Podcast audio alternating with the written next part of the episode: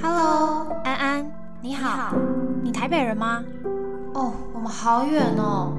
哎，你喜欢看电影吗？走啊走啊，顺便吃个晚餐吧。还是你喜欢 outdoor？我们一起去露营吧。Hello，大家好，欢迎来到交友雷达站，我是 Darby。大家好久不见，在这集内容开始之前，我想先跟大家说声谢谢。无论你今天点进来是因为你原本就是交友雷达站的听众，还是你是在我没有更新的这段时间发现了这个频道，然后看到新的一集点进来的，还是你就是今天很新很新的听众，都非常感谢大家点进来听这一集，听 Darby 说说话，聊聊天。这段时间呢，嗯，大概有三个多月吧。我看了一下，我上一次发布的时间是大概五月多，然后现在已经快八月了。对，两三个月没有做更新自媒体更新呃 podcast 这件事情，然后包含 IG，嗯，这为什么这么久没有更新？对，所以我今天 就想要来跟大家分享一下我的近况，用这一节的时间，然后跟大家 update 一下，然后还有未来最近的规划是怎么样子。呃，在这段时间呢，其实发生了蛮多事情的。因为如果大家之前有呃听我前几集的话，或者是在更早一点的集数，是知道我是分手了吧？在今年初的时候。其实是去年底，不过我们就是在今年初的时候还有一点点呃联系，不是那种大家觉得哦我们还难分难舍的那种联系，主要是哦东西没拿，然后嗯、那种就是比较业务上的感觉，对，然后就是可能一二一月底二月的时候才真的就是没有再联络，嗯，那嗯其实这次的分手呢，比起我以前的经验来讲，我已经非常快速的，嗯、去度过这个时期，因为都已经了解嘛，分手不就这一回事嘛，你就会非常难过啊，你会回想啊，你会想念啊，然后会觉得当初可以怎么改变的更好啊，懊悔啊，会委屈啊，会也会觉得有愤怒的时候，剩下真的是等待时间，等待你的生活继续进行。才会再慢慢好起来，或者是生活有一些其他的东西来填满你，觉得找到其他新的方向跟重心。所以其实这一次的过程呢，真的快得很快，因为嗯，在某一次我跟朋友聊天的时候。我就跟他讲说，只要有一些想到的一些情绪，我就赶快去做自己该做的事情。比如说，我当时还有在打工，我就工作的时候是开心的，因为我可以分散我自己的心情。对我就跟我好朋友分享这件事，他都说哇，你也太逼自己坚强了吧！我才觉得，哎、对，就是跟我之前会一直沉溺在悲伤情绪那样子的的状态，已经是差别很大了。对，不过其实还是会有一点点那样子的感受，因为我觉得每个人在生活中都会有很多面相，不管双面的、三面、多重面相，因为你在你那个位置，在那个适当的场合，应该表现最好的，呃，应该表现出来的样子，总不可能是跟私生活都一样嘛。因为有一些情绪啊，那些东西是不能带到其他面相，比如说你在工作，你也不可能整天丧着脸啊，或者是你在跟朋友聚会的时候，其实当然是可以分享这些呃感情的事情，只是。呃，你也会想要好好把握跟好朋友在一起的时间，就真的开开心心的嘛。所以就是会表现出隐藏之外的的的面相。可是其实你把自己隐藏起来那些地方，都默默的有在有在阵痛，有在疼痛，因为它就是要慢慢的才能好起来。大家应该懂我在说什么吧？所以就是，即便我好的很快。即便我已经知道这整个分手的过程该怎么进行，或者是他到了什么阶段可能会好一些，就像感冒，我们知道我们吃个药，然后过几天休息几天，多喝水，对吧？多喝热水，不要吃冰的。过几天一个礼拜之后你就会好。可是你在经历的当下，你还是会不舒服，嗯，就像这样子。所以呢。这么久没有更新，有一部分也是因为感情的问题，让我觉得我没有心力再去谈感情相关的主题，因为毕竟叫雷达站很大很大的一个部分就在聊感情，因为也是因为我很喜欢聊感情，所以才开这个节目的嘛。但在这个过程当中，我认为自己是没有心力再去做这件事情的。而且呢，其实每一次在发布一些内容的时候，我都是很用心的去回归到我自身，看我自己的生活，看我现在的感情状况发生了什么事情，遇到了什么困难，或者是诶，我觉得哪里可以去做改变的，我整理跟统整，然后再去听别人听其他心理师啊分享啊，或者是听其他节目啊，其他的内容，然后再整理分享给大家。但它是一个很大的工程，这个大工程里面包含太多太多的自我剖析跟。嗯，在那个当下，对我来说是接自己疮疤的感觉。因为其实很多时候，呃，在过去啊，如果大家听我的嗯节目的分享，我会去矫正自己的一些做法。我会觉得，哎，我哪里不对，或者是我其实哪时候可以做得更好。当然，这些是我觉得过一阵子是必要发生的事情，因为你必须知道自己要有自知之明嘛。你知道哪里可以修正的，那就是修正的更好。只是在这个阶段，我就没有那个心力跟没有那个力气去做这样子的事情。对我来说，反而是一种伤害，因为会让我自己觉得，哇，我前面明明都做了这么多努力，然后结果到最后结果不如预期，是不是我从头到尾都努力错了？有一种非常打脸自己的感觉。所以让我就想要停止对于自己的自我觉察，还有剖析。有一部分的 自己就是那啊，我放弃努力了。对于这一块，因为我觉得我之前有一点过度、过度的想太多，过度的去纠结一些小事。我不会说它不好啦，也因为这样不同的面向来看见自己，更多的其他的想法来跟大家分享嘛。我把对于世界的那个感官都关起来的时候呢，确实就像一张白纸，也没有东西被书写下来，也没有东西能够让人家阅读，因为我就是什么都没有，一颗石头一样静静的坐在那边的感觉。对，可是对我那个时间而言呢，是还蛮必须要这样做的，才会让我慢慢的有在修复的感觉。因为同时除了感情在进行之外呢，当时我也有在打工嘛，隔天就是去上课。也因为今年呢就毕业了嘛，在今年六月的时候，所以其实三四五月的时候，很多事情都很集中的在进行跟发生，就还蛮轰炸的。我也没有太多的时间精力去。嗯，想这些，因为他整个每些事情都累积起来的时候，我只能说，因为感情就是一个你可以尽量去忘掉它，然后不要去一直想到的话，当然是一个最好的疗伤过程。因为你一直去想，你就会越陷入那些回忆，你就会越陷入纠结跟遗憾的情绪当中。所以当然尽量不要去看到，越尽量不要去想到越好，我才没有办法那么自然的、这么有余裕的来输出这些感情内容来进行更新。不过呢，不过其实，呃，在这个阶段。我觉得也很好的一部分是我自己有找到其他的抒发管道，抒发心情的管道。就比如说去运动，可是是比较偏娱乐性的。啊我自己很喜欢，就是在假日啊，或者是下班之后，觉得天气很好，哎，那不如就来骑个自行车，骑个脚踏车好了。我就会从我工作的地方，然后租个 U bike，然后骑一段路去搭车，或者骑一段路到哪里哪里，到呃我家的中间点再去转捷运之类的。对，或者是假日的时候，也喜欢跟朋友一起去骑骑台北河滨的车道啊，觉得这都是让我能够对于这个。世界保有好奇心啊，同时对这世界保有热情的一种方法，就很喜欢去收获那些美景，算是一种疗愈，就是我另外的抒发心情的管道。所以在这个时间，我并不是一直都笼罩在这么的悲情啊，然后因为分手，然后停止了自己的生活一切那样的感觉，没有，我只是在感情这一块不想要去一直戳伤口，不想要。让他没有时间复原，所以我就没有去接触这一块。然后包含前阵子自己呃，就是在前几集啦，可能跟大家说哦，交软体的这个系列想要回归啊，毕竟我已经单身了，然后也可以再去跟大家分享一下交软体的使用方法，因为还是很多人很好奇这一块，还是很多人很喜欢听这样子的内容。呃，如果可以，我当然也想做啊。可是我打开叫软体，开始聊了一两个人，然后花了一些人之后，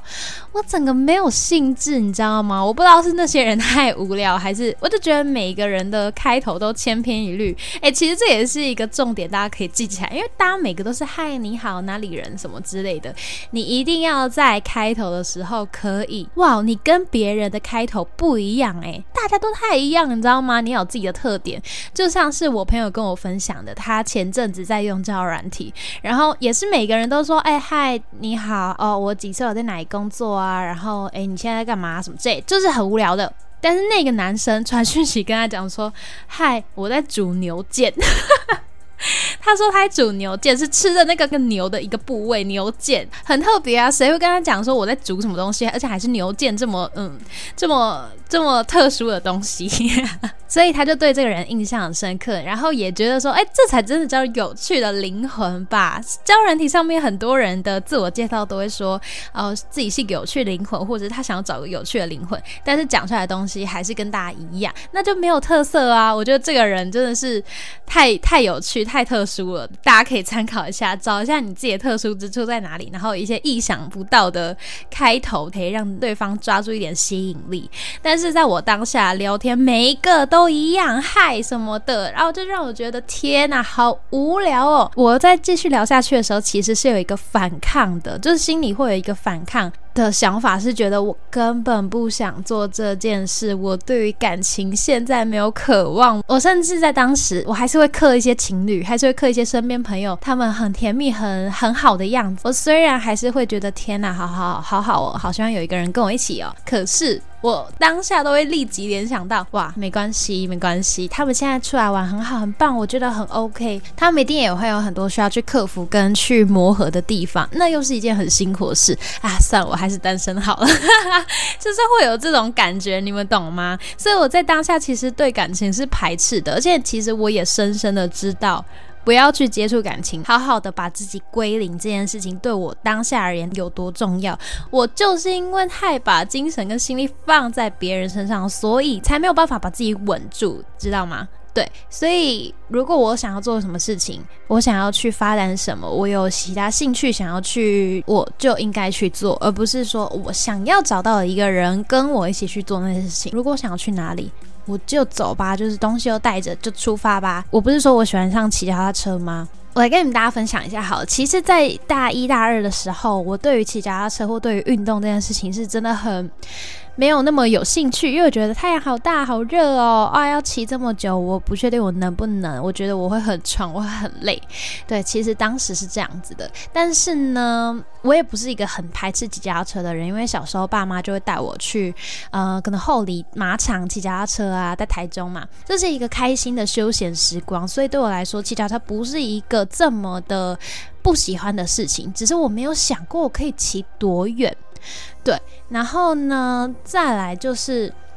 为什么会到我大学的时候，我现在这么喜欢骑脚车，而且我也很 OK 自己一个人骑很远的路，我反而觉得那是一个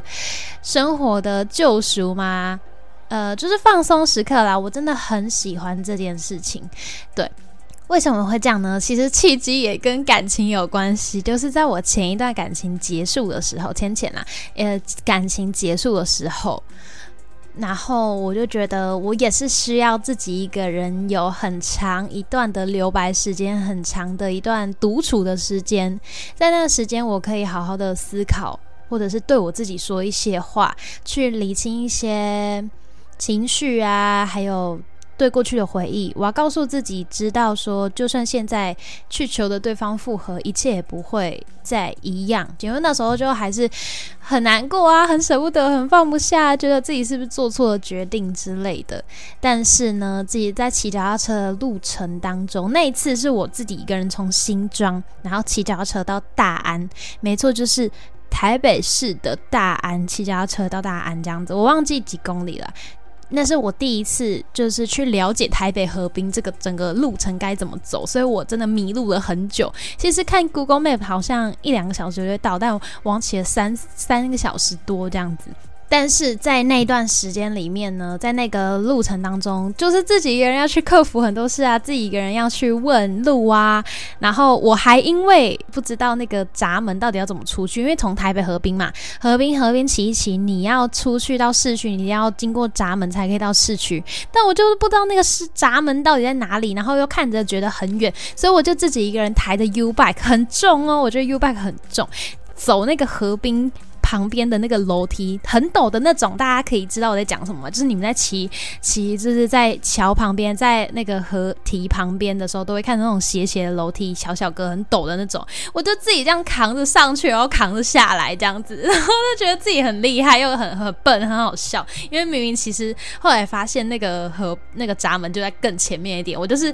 不信邪，觉得算了，我自己扛这样子。反正我自己就骑了这么久的路，然后我很享受自己一个人。在城市里面，你要去到 A 点到 B 点的时候，我很享受自己在那边看 Google Map，然后边骑脚踏车的感觉。对我而言是一种冒险啊！我很喜欢这种在探索在陌生城市里面，自己要去找到一条对的方向的那种感觉。对我而言是一种自我挑战，所以我在那个时候就爱上了自己去骑脚踏车，然后自己到一个新的地方去探险的这样子的的感觉。就是在经历这一次的分手的时候。骑脚踏车本来就是一个对我自我的慰藉，然后在这个过程当中，我也会可能心里想一些对自己加油鼓励的话，不管是鼓励自己走完这一段路，还是骑完这一段路。因为其实台北对我而言是一个我生活四年的地方嘛，然后有太多事情在这四年里面发生，它是一个回忆跟情绪都非常满的地方。又在我经历这些比较负面的情绪的时候呢，当然那些回忆就会更涌进我的脑海中，会让我觉得更难过、难以去承受。对，可是我就在边骑脚踏车的时候，每踩一个脚踏板，每往前一步，就觉得一直慢慢的放下一些东西，一直慢慢的放下一些东西。本来很想哭，可是到最后变成欲哭无泪，我就觉得我好想，我觉得应该要在桥上哭一下吧，就是边骑的时候应该可以大喊，然后哭一下吧，就是像疯子一样。但是就我想要哭又哭不出来，我就觉得哇，我真的变得很坚强了，然后又把我自己的重心移到别的地方去，也是有找回自己生活的步调，不是说完全整个都沉溺在悲伤的情绪里面。不过我也是必须说，必须说，嗯，分手这件事情它。是一个长远的过程。经历分手的这段时间，我很常做的事情，我觉得也不不是说因为脚骑脚踏车，因为去到处旅行让我走出分手，而是这件事情让我更喜欢自己的生活，然后让我更喜欢、更有动力去开启每一天。跟分手没关系，我就是要跟这个东西撇开关系。对，所以这段时间就是忙着把自己搞好吧，忙着把自己找回到一个自己喜欢的生活的样貌，所以才这么久没有更新。你可以说我在逃避，我觉得也蛮正确的。我确实就是在逃避，嗯，录制 podcast 这件事情。不过主要就是因为内容是我当时身心灵无法去负荷的主题。对，所以我现在还可以再重拾麦克风啊，然后坐在电脑前跟大家录音，分享我这一个阶段发生的事情，我觉得也算是一个往前啦。那目前的生活形态跟心理状态都好吗？我觉得越来越好。真的越来越好，而且我有很多关于在感情上分手这件事情的想法，我想要跟大家分享。我会接着录，不过我会把它弄在下一集，大家等下可以去听。嗯，好，我先接回来到未来规划，然后把这一集近况更新做个结尾。这个未来规划呢，也即将在大概两个礼拜后要去要发生了。因为我不是毕业了吗？我现在不是就是呃二十二岁，然后刚大学毕业，刚大学毕业嘛。然后这个空档时期呢，其实很多人都会接着去工作，接着就是呃做他们之前实习啊、转正啊，或者是去一个更好的喜自己喜欢的一个产业去工作。那我没有，我选择去澳洲打工度假。其实我真的非常期待这件事情，不知道大家对于去澳洲打工度假的想法是什么？嗯，其实呢，要做这个决定也花了我很大的决心，跟一直在 A 跟 B 选择当中犹疑，我到底要不要先工作？我到底应该应不应该先工作啊？我的人生这样子会不会因此产生什么裂缝？回来之后找不到工作啊？然后会不会就是因此而错过很多事情？因此而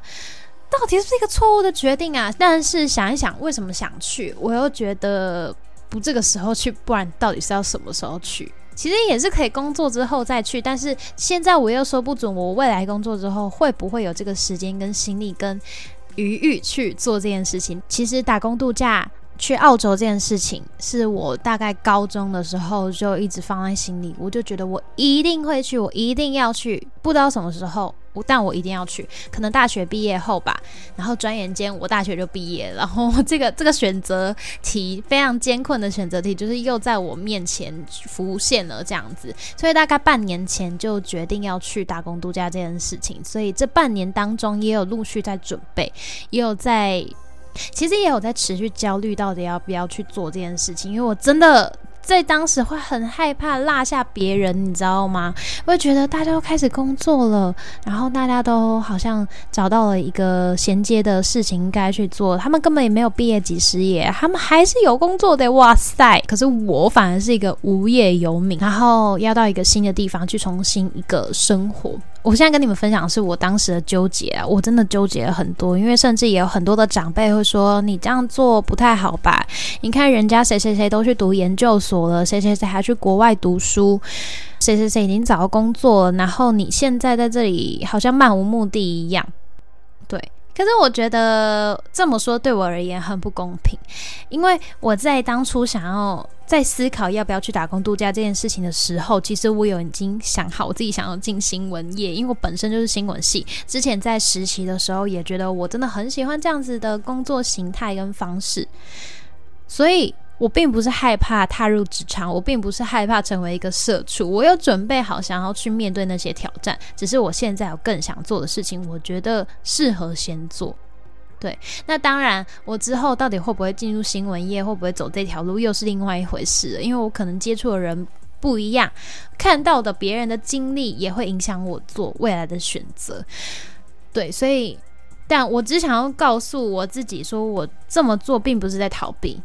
而且这件事情是圆了我真的很小时候的一个大梦想。其实我国高中的时候，应该是升国中，哎，升高中的那一年暑假，就跟那个我们学校去打工，不是跟我们学校去那个游学，去澳洲游学。有一阵子还是住澳洲当地的 homestay 的时候，那那那那段时间真的让我对于自由感。有非常多的憧憬跟向往，好像一阵风吹过去，你突然就清醒了，傻住，觉得哎，这个感觉好棒哦，这个感觉我好喜欢哦，又很想要再回去，再趁一年的时间好好探索这个地方，去好好的旅行。那当然也是以生活为最重要目标，我就是很想那边生活一段时间，这样，所以就想要去做这样子的挑战，嗯。我也不知道我自己在澳洲能不能待多久啦，因为大家都说哦，你待不了，找不到工作就要赶快回来，不能再继续烧钱。我还没出发就觉得有点意犹未尽的感觉。好，但是出发之后当然会有很更多的挑战，不一样，因为我现在人在台湾，我无法想象到那些事情，也不知道未来生活会怎么样。但是我真的很期待未来一年的生活。如果说我自己安顿好了，看有什么方法可以再跟大家分享。我也蛮好奇，在国外的那个恋爱是，就是他们的那个 date 的文化跟台湾很不一样嘛。如果我有办法可以分享这个资讯的话，再跟大家分享。好啊，那赶快去听第二集，我要来分享那个感情的事了。OK 哈，好，那我们等一下见喽，拜拜。